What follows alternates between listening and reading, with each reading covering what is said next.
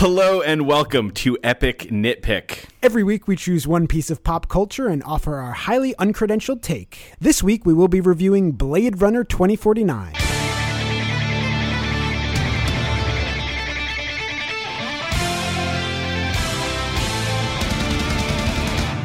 I am Andy, and I am joined as always by the rule breaking moth of a man, Paul Stellar. Paul, how are you doing today? I'm doing great, Andy. Loved this movie. Saw it a couple days ago. Very excited to talk about it. I, I, you. This is one of probably the only movies in existence that I saw before you by a few hours, and uh, yeah, I'm excited to talk about it.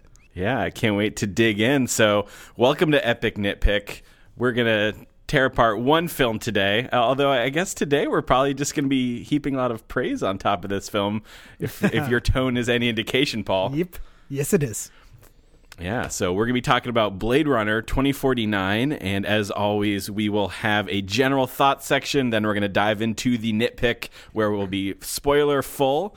So, yeah, if you if you haven't seen it yet, and if for some reason you have managed to not see a single trailer or poster for this film because those things give away what I think would have been such an amazing reveal mm-hmm. to just witness and and see without knowing anything. But the the advertising was like no we need this. We need everyone to know about this thing that happens very late in the film. Yeah.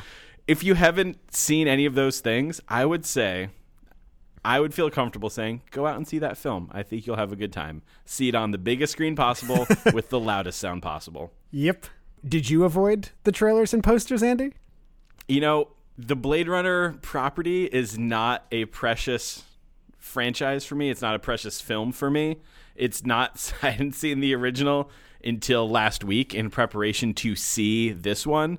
Yeah. So when it came on in the theater, you know, normally as soon as a trailer comes on and I realize it's something I want to see, I'll like take my glasses off and like e- either look at my phone if there's no one around me, or I'll just kind of close my eyes and like hum a song to myself, kind of thing, like just rocking back and forth in my chair. But I saw this come on and I was like, eh, whatever. Like at that point, a lot of people thought this film was going to be horrible. So I was like, who cares? I'm probably not going to see this thing, or if I do, it's going to be really far down the line. So I did see the trailer, and then eventually I saw it like once or twice, and then I was like, eh, you know what? Maybe I will see this. So let me stop. And that was months and months and months ago. So I was like, let me stop taking in all these advertisements. But the the major thing that I am referring to had clearly already been spoiled at that point. Yeah. By the advertising campaigns, you wouldn't know that this is some big development that happens. You would think this is something that happens pretty early on in the film. Mm-hmm. So I guess before we really talk about the film, Paul, I do want to ask you. So, are you a fan of the original Blade Runner? So, like you, Andy, I I have I only saw the original very recently, a couple months ago. So I was very late to the game. I was recommended to see it by a few different people who were like, "You need to see this movie. It's one of the best sci-fi movies ever made." So I went into it with very very high expectations, and it didn't like live up to the super duper high expectations that were set for me. I thought that it was good. I did not think that it was the best movie ever. I was kind of disappointed with what I thought was a kind of anticlimactic ending. I know like that's kind of like the point of part of it. It was to leave it like a little ambiguous, but it, it to me it felt like tension was being built up and then the movie just ended and it's like there was no release of the tension. The tension just ended and then that's it. So I was a little disappointed by it. I loved the concept. The idea is great. Not that that was original to the people making the movie, but it was a great idea. I thought that it was not the best movie that I've ever seen. I think that's a unpopular opinion that I have, but I don't know. What did you think? Yeah, I think that neither of us benefit from seeing it when it came out, and it, it is, by all accounts, quite groundbreaking for what it did.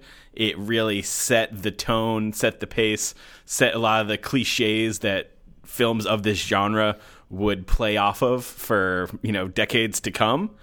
And so I think mm-hmm. that for those of us that that didn't see it when it came out, and then have been seeing all the films that were influenced by it since then that have perhaps done things better or even even just like technically more proficient it is it's harder to be as impressed by it, but I still thought it was a really interesting, ambitious film that I'm glad I saw. I thought that Rutger Hauer, fantastic, fantastic villain in that film. Oh yeah, very And uh, very I, good. like I do think I don't know if I agree with you, Paul, that it wasn't a release of the tension. I guess you're referring to the fact that it it ends and then you kind of don't know what happens to Harrison Ford, uh, to Deckard, and to Rachel. Because I thought that that final confrontation between Deckard and Roy Batty, great name for a bad guy, uh, was I thought it was that was like that's like a replay of nightmares that I have. I have nightmares where I'm like being chased through a house and they're like busting through walls and you're climbing on the roof and like all that stuff. I thought that was so brilliantly realized, and then how it ended was to me unexpected his you know famous final lines and all that stuff i i didn't love that basically harrison ford is just kind of bumbling his way through this this storyline but overall i i, I thought it was a, a solid film and i was definitely curious to see what Denis Villeneuve was going to do with this film. And mm-hmm. I am I am personally a big fan of all of Denis Villeneuve's films. I love Prisoners. It's one of my favorite films the year that it came out. I thought Arrival, Sicario, all have been great. Enemy, enemy, like none of his films have come out, and I've seen it and been like, eh, whatever, man. Like it either made me think, or I just thought it was fantastic. Everything looks great. I love the tone of his films, so I was definitely really curious to see what he was going to do with this franchise. And after having seen Alien Covenant, I was like, thank God someone else is doing this other than Ridley Scott. Shots fired. Shots fired. I mean, shots fired in that first episode, Paul. That's true. yeah. So I, I guess with that said, uh, people have been given ample warning as to a, a major spoiler. So we're going to allude to that now since it is in the advertising campaigns. But uh, let's talk about Blade Runner 2049. According to IMDb, the plot synopsis is a young Blade Runner's discovery of a long buried secret leads him on a quest to track down former Blade Runner Rick Deckard, who's been missing for 30 years. Which I feel like is a pretty suitable, suitably vague plot synopsis for the most part. Andy, I I know we're not in spoilers yet. I I don't think that this is an accurate description of the movie. Um but I guess I'll save my opinions on that until the spoiler section. Yes, and so this film, of course, stars people like Ryan Gosling, Robin Wright, Jared Leto, Ana de Armas, and Sylvia Hoeks, and much more. And it's actually populated by a lot of character actors that I loved, and it was like it was really nice to see some of them popping up. Uh, David Dastmalchian, who is a, a regular for Denis Villeneuve, and uh, Lenny James from Walking Dead, and Barkhad Abdi. So it was, it was cool to see this universe populated by some familiar faces, and uh, I definitely enjoyed that. So, Paul, let's get your overall thoughts on. I I know we've spilled the beans already, but let's get your overall thoughts. Expand on that. How did you feel about Blade Runner 2049? I loved this movie so much. I think it is one of the best movie experiences that I've had in a while. I do not see as many movies as Andy, but this is this is one of the best movies I've seen in a while in theaters and just in general. The the audio and the the visuals alone were just absolutely stunning. I can't think of another movie where I've felt so engaged by like the the cinematography of it and the the use of I I, I loved that it it kind of went back to these 80s synth kind of soundtracky vibes. And then and then of course not of course but and then there were just parts that were dead silent. And that was that was as effective as these super loud moments as well. So the the audios and the visuals were i thought they were mind-blowing. Um, they absolutely made the movie for me beyond the fact that it, it was a plot that i felt invested in. And and i don't think it did this to the extent that some a movie like Mad Max Fury Road, which is one of my other favorite movies, I don't think it did this to the extent of Mad Max, but I felt like unlike so many action movies out now, every superhero movie, and this is what I feel like a lot of people thought Blade Runner was going to do. It, it didn't seem like it had a lot of excess fluff to it. It felt very meticulously put together, and this piece is going to go here. And I know, the, and and the director or who, the editor, whoever's doing it's like this piece is going here for a reason. This piece is going here for a reason. It didn't feel like there was a lot of fluff. There was none of these extra you know extra plot lines that that don't pay off or that don't really have any relevance to the story that kind of plague a lot of these newer action movies everything to me felt like it was there for a reason. And and i i appreciate that. Paul, I'm so surprised to hear you say that a movie that is nearly three hours long has no fluff when you are known for hating anything that's over 45 minutes long. i i will say at the towards the end of the movie i kept being like oh the movie's ending now. And then it would go to the next scene and be like oh the movie's ending now. It was like a like it, it didn't do this but it was i felt like when i was watching the last lord of the rings when in that movie when it just keeps fading out and you're like oh the movie's over and then it fades back in and it does that three or four times. This movie didn't do the fade outs but it did have parts where i was like oh this is this is it. This is the end of the movie. And then i was getting up from my seat and then it's like nope there's another scene. Okay. But uh it did get a it felt very long. And then I got out and I looked at my my phone and I was like, "Oh my god, that that, that was long." But worth it. I think absolutely worth it. All right, Paul, that is such a glowing review from you. it's, it's What about you, Andy? Uh, I, I definitely really enjoyed the experience. I think that it is rich with this amazing visual tapestry that is, as you said, so meticulously put together. Uh, the cinematography, incredible. I believe it was Roger Deakins, so no surprise there. The score, I I like the score a lot there was times when it felt like a little too intrusive for my taste but is also i was in a very loud movie theater which i prefer a loud theater to a soft theater so i can't really complain there. Um, i thought everyone for the most part was super well cast. The only person that i take issue with in the casting was jared leto and i think some of that uh, maybe most of that has to do with things outside of his actual performance but knowing his history with being an, an abusive guy and for assaulting people and all of these things it was like hard to separate that when watching it. And there is a scene in the trailer where a replicant is sort of birthed out of this plastic bag and he's rubbing his hands all over her. Uh, and that just like that was like too creepy for me to see that. Yeah. like it was just it, it almost felt like irresponsible of the film the filmmakers whoever like whoever's in charge of all of these things to like put a woman in that situation like i know she's acting but just like she felt so terrified in that moment and it, it was like a very disturbing thing to see on the screen um, but i also Yeah. felt like his performance was like a little over the top and if i'm being honest i think everything involving him was the fluff that could have been cut out of this film yeah. I can I can uh I can see that.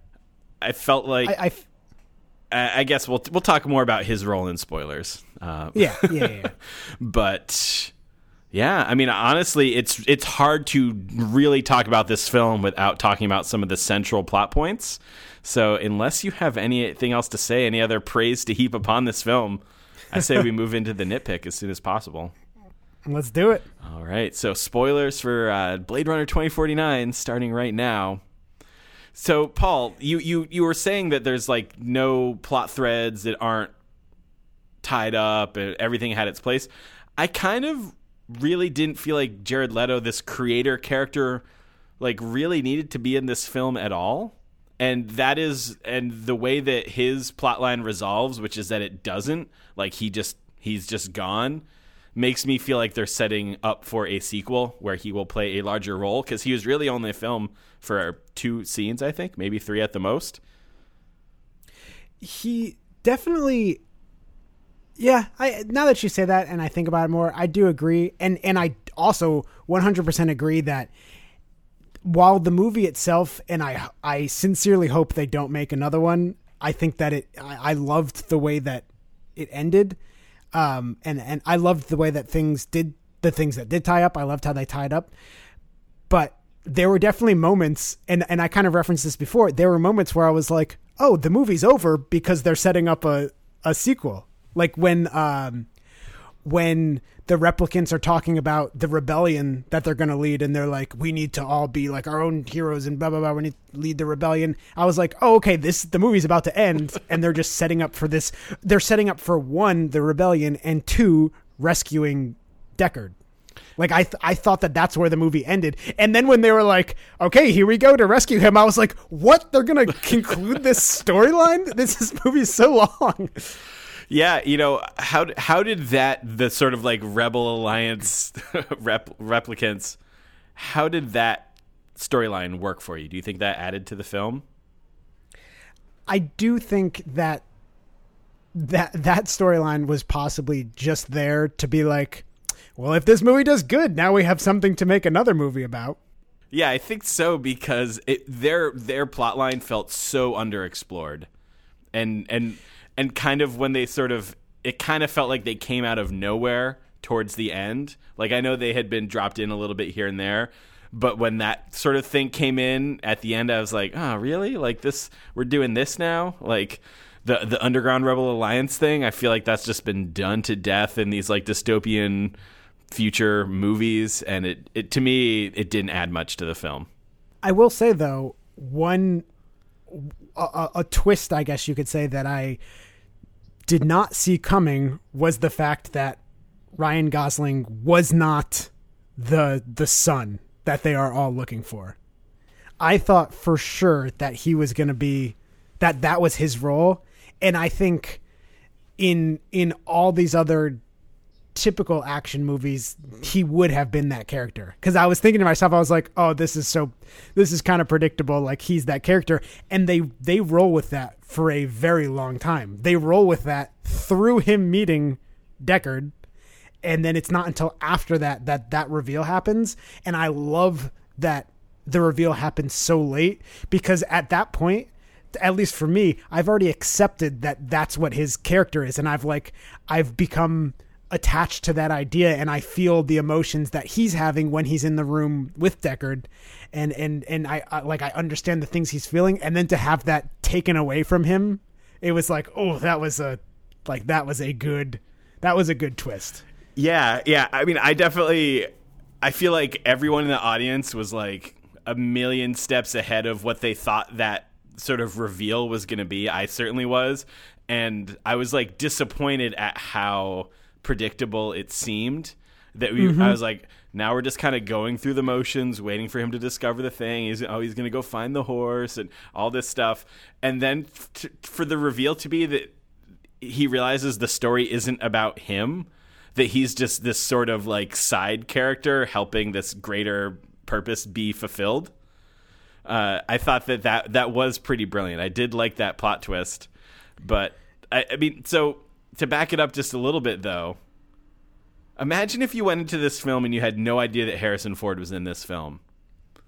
That would have been, I would have felt like, even as someone who's not, like we were saying, not super tied to the original movie that would have felt so good when that reveal happened i would have i would have just had the biggest smile on my face when he when he came out but like th- this is why i was saying in the imdb it references that part.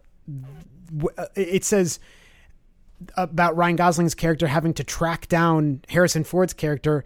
That's not what he's planning to do until the last like fifth of the movie. Yeah. Like he's he's not planning to do that for a very long part of the movie. He goes through a lot of other discoveries. So for them to include that in the IMDb, I feel like it's a it's like a clear kind of come see this Harrison Ford movie. Come see this movie that has Harrison Ford in it. Like they they really instead of taking the direction that I think they should have taken, which is like you said, keeping it a secret, not having it in the trailers, not having it in the posters, they did the exact opposite, which is okay, having Harrison Ford in this movie is going to attract people to this movie, so we're just going to plaster the fact that he's in this movie everywhere. But I definitely don't think that that is the that was the intention of the movie. Yes, no, you're you're definitely right on that. I think that they were like, "Oh shit, we have 150 million dollars into this project and we need to do everything we can to get people in the seats because they associate Blade Runner with Harrison Ford. So I yeah, it's felt purely a marketing decision. I mean, obviously he's such a big name. Didn't turn out too well for them. Opened at, I believe it got 31 million opening weekend in the US which is that's got a sting but also it is a three hour long movie so it's not like the casual i'm just going to go blow off an hour and a half and laugh with my friends kind of crowd is going to go to that thing uh, it it didn't it wasn't some big blockbuster when it opened the original opened you know like it's become this cult classic but it's still not it's not like a Jurassic Park or an Independence Day or something like that that just raked in tons of dough when it first opened. It's something that grew over time. So so I understand why they would make that decision, but yeah, it was definitely to me it was such a huge disappointment to know that he was he was going to be in the film. And also, I felt knowing that he was going to be in the film and then having him come into it so late in the game, what, like at least halfway, if not two thirds of the way through the film. Mm-hmm. The whole time I was sitting there going, when's Harrison Ford going to show up? you know? Yep, Like, yep. like it was just kind of like, man, we like really haven't even started this thing yet because one of the major stars isn't here yet.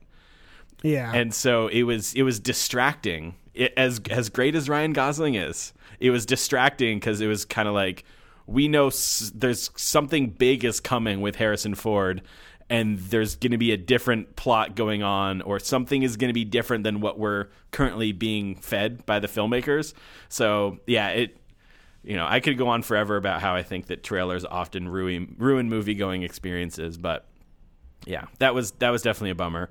Uh, let's let's talk about some of the things that we loved about this film. you know what I loved, Andy?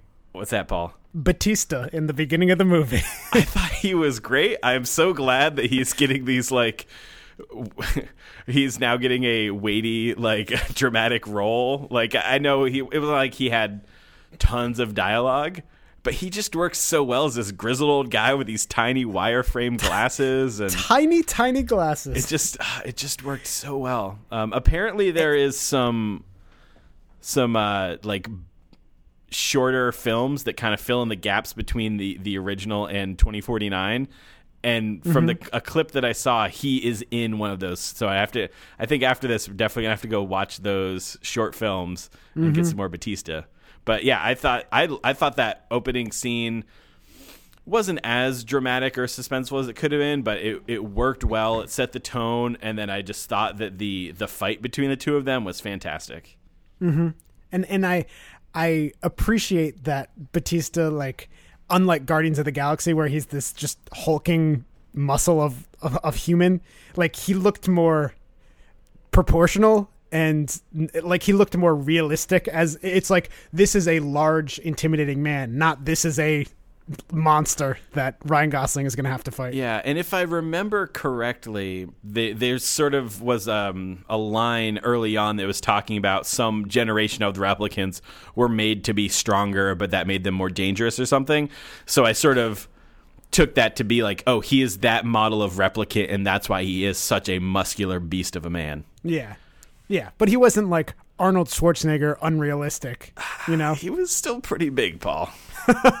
but he did I'm going to watch it again. he did let his hair grow out and you can see that he's kind of balding and graying a little bit like he he was willing to not be this like incredibly flattering version of himself which i thought mm-hmm. was really cool Yeah. yeah Yeah. i thought this film had so many moments where i was just like i have never seen that before or i've never seen that done in that way before um, one of Like the what? things that really stood out for me was that scene with Joy, who is uh, Ryan Gosling's like holographic housewife, and she brings in the replicant to like act as her physical surrogate for them to actually have sex together.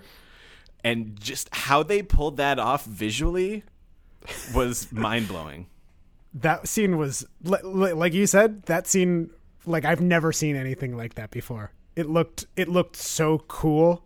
And and i think it like that scene went on for a long time as well but i think it was totally worth it. Just visually it looked amazing. Paul, most of the scenes went on for a long time. you, you, andy you know what another thing actually that i just thought of that that didn't really pay off too much? I, it pains me to say this, but that didn't pay off too much. The when when Ryan Gosling first lands in that kind of radioactive wasteland uh, when he's looking for the orphanage, and then there's all those there's those people there that inhabit that place that just start attacking him all of a sudden, and then they get blown up. And then they just never really come back again, or are never referenced ever again. Yeah. they they kind of like have introduced this this group of people and then quickly just never reference them ever again. Yeah. I, I think I bet you that there was there was stuff filmed for that that got cut out that kind of explained more of that society. Because as the film stands it's kind of like all these people attack him they all get blown up and then he just goes to this this place this orphanage where there's you know like one adult or like a handful of adults and then just a bunch of kids and and it's it's almost like the I, I felt like the movie was saying, "Hey, just you know, there's a society here. We we don't have enough time to explain what this society is and how it functions, but just you know, throw us a bone on this one." Yeah, I thought that that orphanage scene was done very well. There was a lot of subtle touches. I thought the way Lenny James played the the Finnegan, you know, like the head of the orphanage kind of guy. I mm-hmm. thought that was so great, and just like the subtle subtle touches where like one of the kids dropped whatever he was working on, and like you can tell that this kid is used to to getting severe punishment for that, but because yeah. you know Agent K is there and Lenny James's character is, thinks he's there to like get a kid, he's actually nice to the child, and just like little touches like that throughout the whole yeah. film just works so well. Um, some of my other favorite scenes I loved uh, I'm forgetting her name now, both the the actress and the the name of the character, but like the memory maker. Uh, oh yeah, Harrison Ford's daughter, as it turns out. Um, mm-hmm. Just that scene when you see her creating a memory with her yeah. her controller, like that was such an original, just like mm-hmm. oh, such an interesting visual, visualization of how that would come about.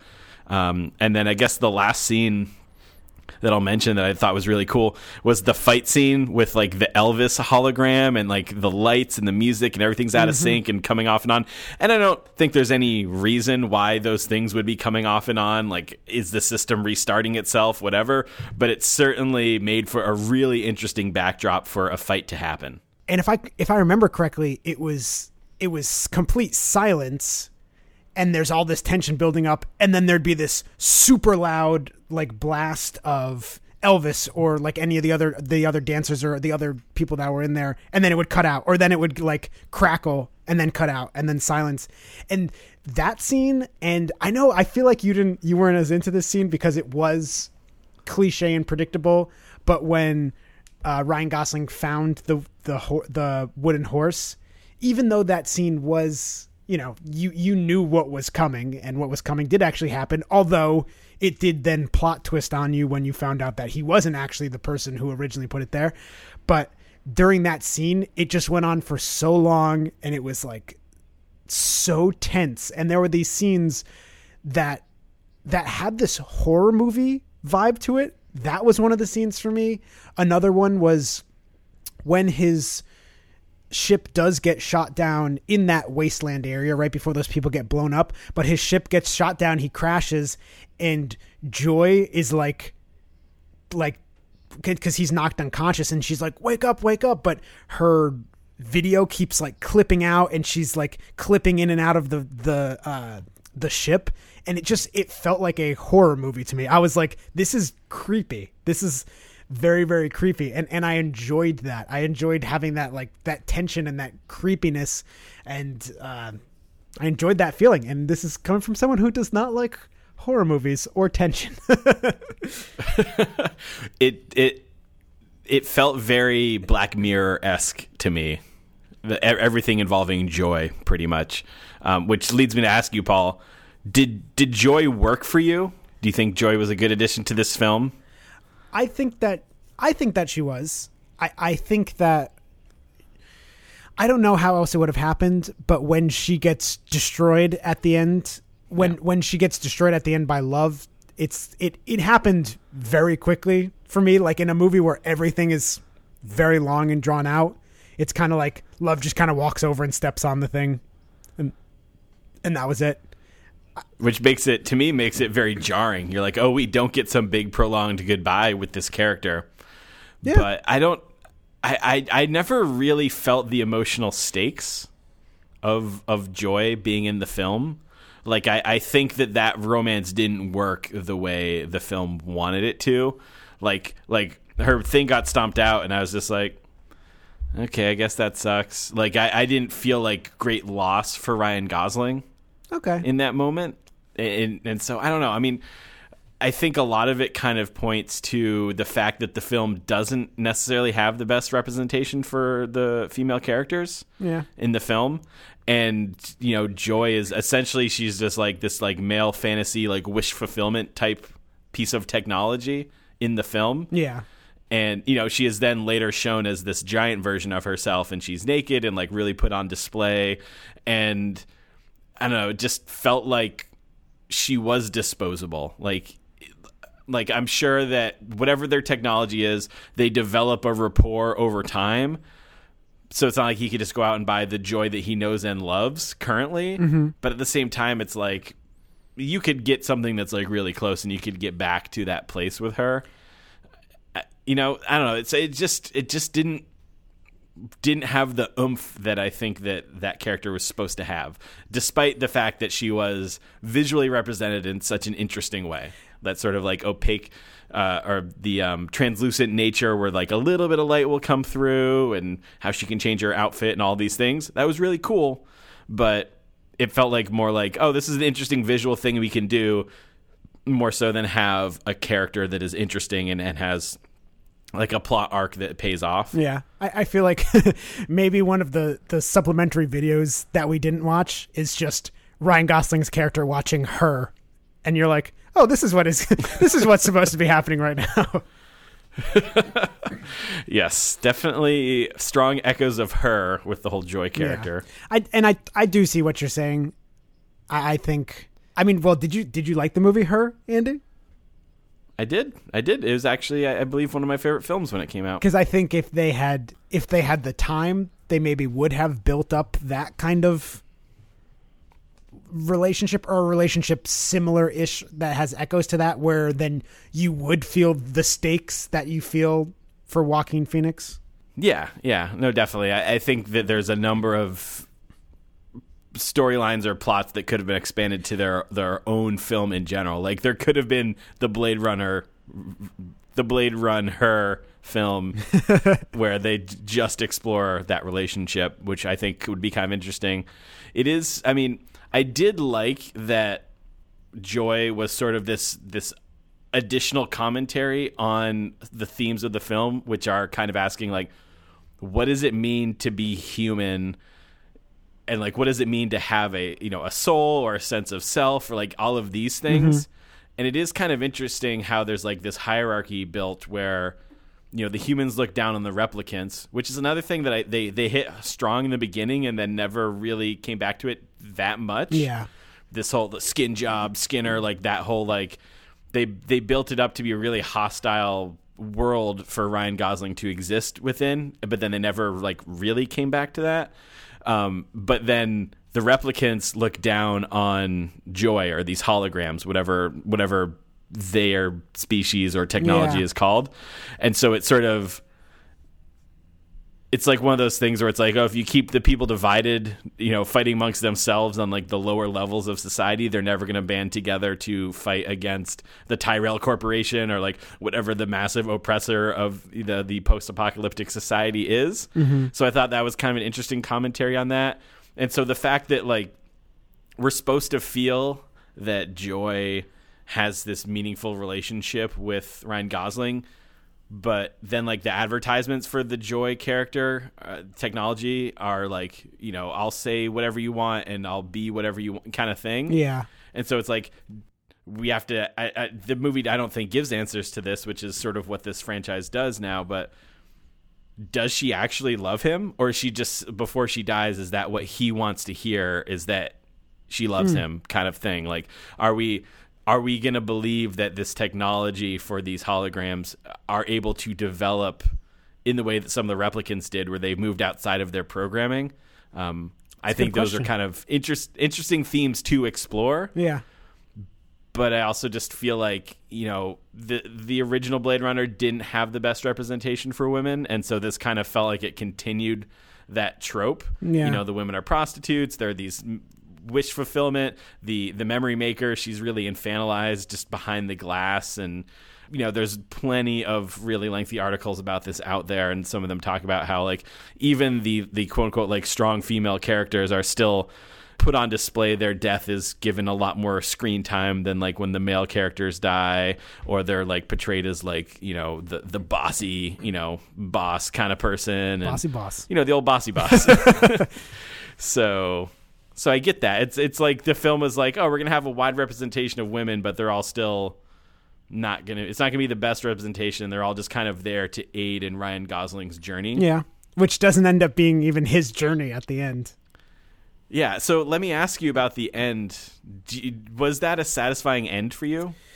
In terms of after the reveal or like the very the end end when he's like lays down on the very end. Although I will say about the reveal, like there's a moment in the film where it is revealed, but I didn't get it the moment that it was revealed, and neither did a few people around me. And then there was like a moment like ten minutes later where they kind of hammered it home with like some other line, and in my head I went, "Oh!" and then the guy next to me was like. Out loud, he goes, "Oh!" like you can just tell that everyone, everyone around me was like realizing it, you know, because I think it, maybe it was the line where where she's like, "I put a little of myself in all the best memories," or whatever it is, you know, and it was kind of like, "Oh, yeah, And- oh," and then and then the head of the like rebellion says like oh you thought that you were the you thought that you were the person didn't you? Like it's a, like okay we need to make sure everyone gets it. And andy now that you pointed it out I you are absolutely right. When the reveal first happens i was like did that just happened, but then they cut to another scene i believe. Then they i think that's when they cut to the jared leto harrison ford scene. And then later on mm-hmm. they come back and they like you said they hammer that home. And it was the same for me where it's, i was like at first i was like wait wait what? And then it came back again and i was like okay that is that's what i thought. Yeah, I mean, it, this film is very dense. I think it will reward multiple repeat viewings. I'm, I'm hoping I can go catch it in a theater again. I think that's definitely the way to see it. It's hard because it is such a long time commitment yeah to to, to just, uh, just a casual three hours to throw away, but. It definitely, I feel like there was things that I just like didn't get, and I had to rely on, you know, like relying on all these like videos. They're like, what actually happened in Blade Runner to like truly understand what was going on after the fact. So there's definitely a lot, uh, a lot going on that will get rewarded by those repeat viewings. But I haven't really seen anyone offer a satisfying answer to this, which is why do we care that Harrison Ford is reunited with his daughter? I, th- I i if i have to make a guess i would think because as humans we we enjoy seeing those kind of reunion reunions even if we don't have any stakes in these in these characters Yeah, but but like the whole film is about Ryan Gosling's journey. We learn that he is not like the true center point of this whole saga. You know, it's it's kind of like this interesting like fan fiction. Like you you could have pictured some story that was just about Harrison Ford and his daughter, or like Harrison Ford and Rachel, you know, off on their Bonnie and Clyde adventures after the first film ended. Um, and then Ryan Gosling just kind of shows up a little bit to help out the guy. And instead, someone wrote this fanfic about his whole journey and like thinking he's the one and then Yeah. he's not. But basically, you know, he dies in order for Harrison Ford to be reunited with his daughter. And it, I feel like we're supposed to feel some catharsis from that. We're supposed to feel like, ah, he has completed his journey, and you know, the whole like, there's nothing more human than dying for something that matters, like all that stuff. But I'm like, why does it matter? What happens now that Harrison Ford has been reunited with his daughter?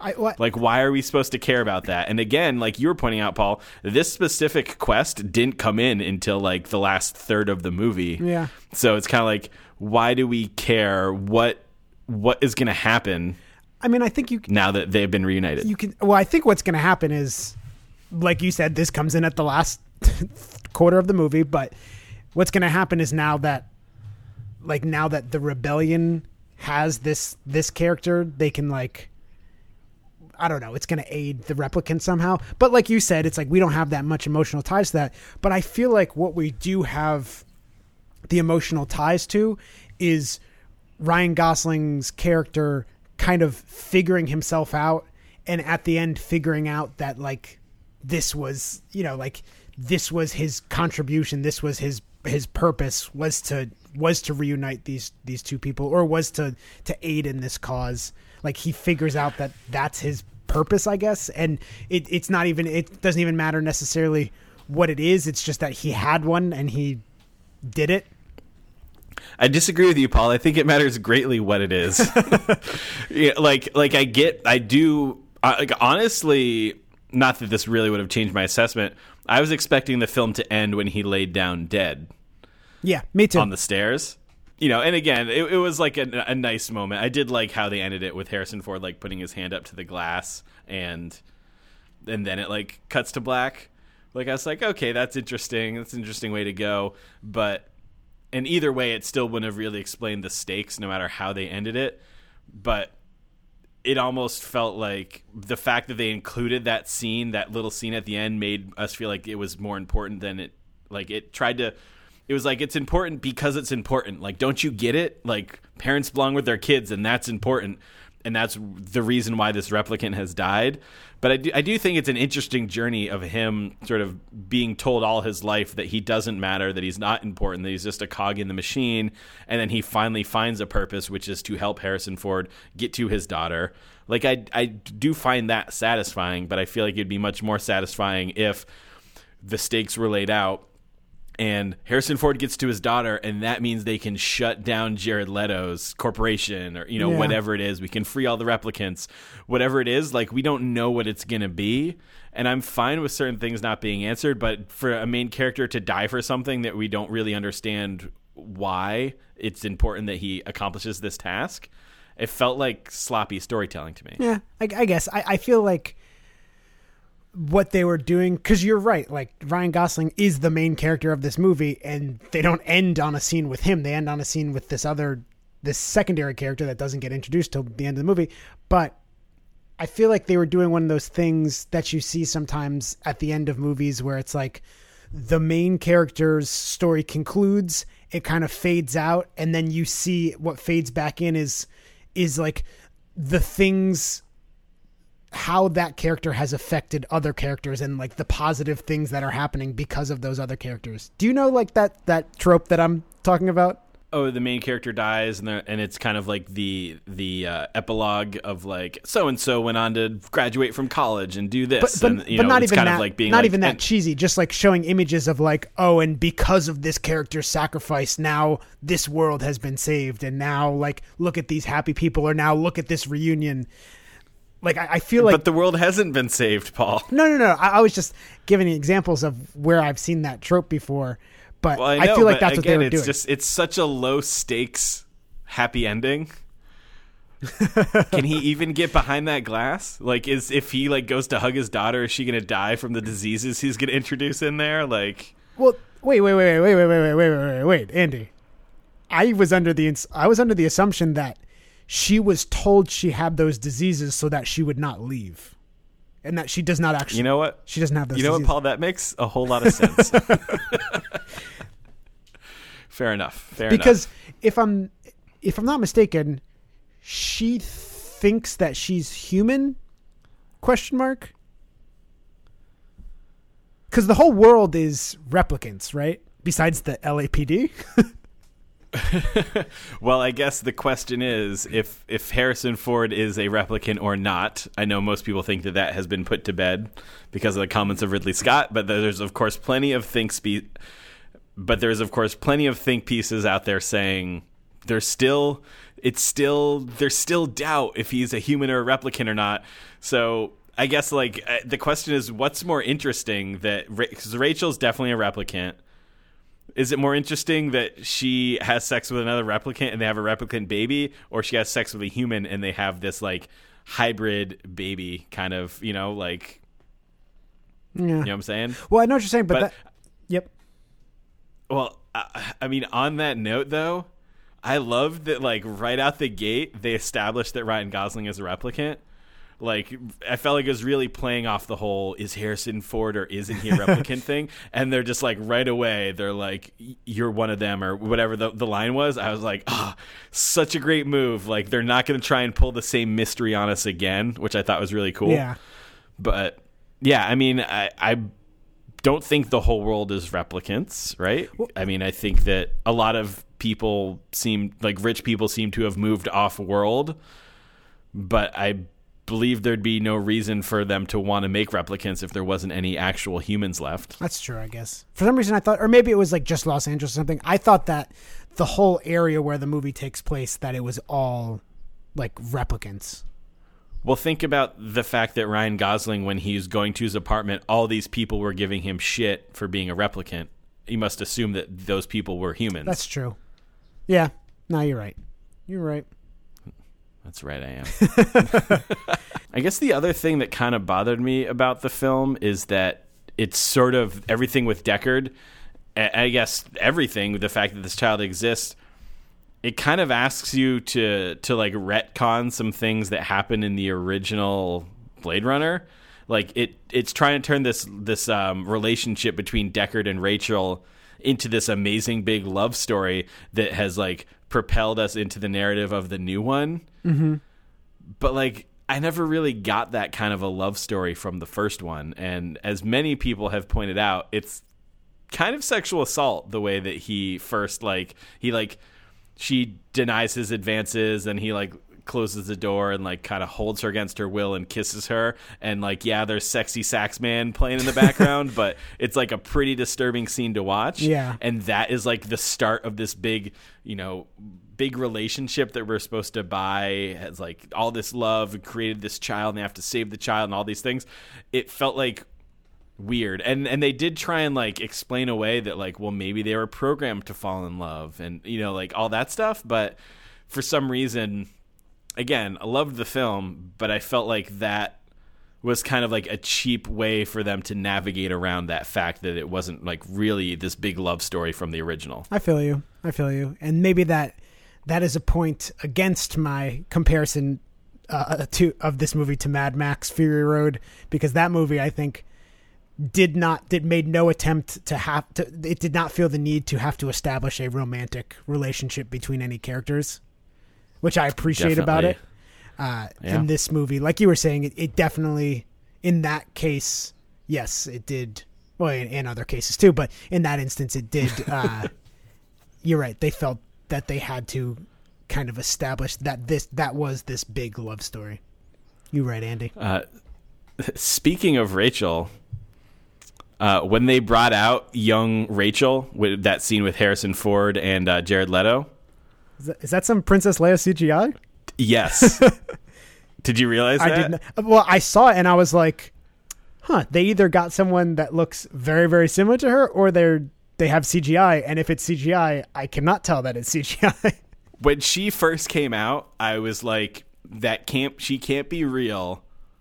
But how? Yeah. You know, like I know they've done like digital aging on people, like Jeff Bridges and Tron and uh, Robert Downey Jr. and Iron Man or whatever, but but I, like it took several shots of intensely staring at her to to pick up on the cues that she was digitally created. I don't know if they put digital makeup on someone or they just totally fabricated her, but I was I was blown away at how realistic she looked. And it, it definitely like played to the themes of the film. Like, what does it mean to be human? Like watching this this actress like I would not question it at all if I hadn't just watched the original and just seen exactly what she looks like and know that Harrison Ford's in this and he looks a lot older and Edward James Olmos is in this and he looks a hell of a lot older. And there, you know, like if I didn't know that, if she was just, if I was just supposed to believe she was a random person that was brought in and not someone that I had already seen on screen recently, I, I don't think I would have picked up that she wasn't real. I feel like I feel like now that they have that technology after after Star Wars did it, now that they have that technology, they're like, okay, we need to make sequels of movies solely so that we could use that technology to make people go, "Wow, it's that person," and they look exactly the same. Yeah, it does make me a little scared about what the ethics of doing that is going to be moving forward. Andy Serkis is just going to take over everyone's job. Andy Serkis as Tom Cruise. but I actually loved that that whole scene with Jared Leto and Harrison Ford. Um, I thought that the lighting was really cool in that scene. It just kept going back and forth between complete shadows and then like partial lighting, and they were on this weird like platform on water. I don't know. I I loved the whole design and lighting of that scene. Yeah, the the the art design for this film was phenomenal. Hands down. And when oh, you know one of my favorite my favorite transitions to scenes was was when after Ryan Gosling gets knocked out and Harrison Ford gets kidnapped and he gets rescued and he kind of wakes up out of consciousness and there's that the fire like there's like a fire next to him and then like the embers of the fire go into the air and the camera follows the embers and then the embers like turn into the cityscape of the of Los Angeles. I must have missed that shot Oh, somehow. It was, it was it was cool. It was like the embers float up and they start like fizzling out, but then all the lights that are still there from the embers, the because it's all black. Besides that, the the city fades in behind it, and the lights from the embers are like the lights in the city. That's so cool. Yeah. I must have been paying for my buffalo cauliflower poppers at that point because I was viewing this at the Alamo Drafthouse. Um, yeah.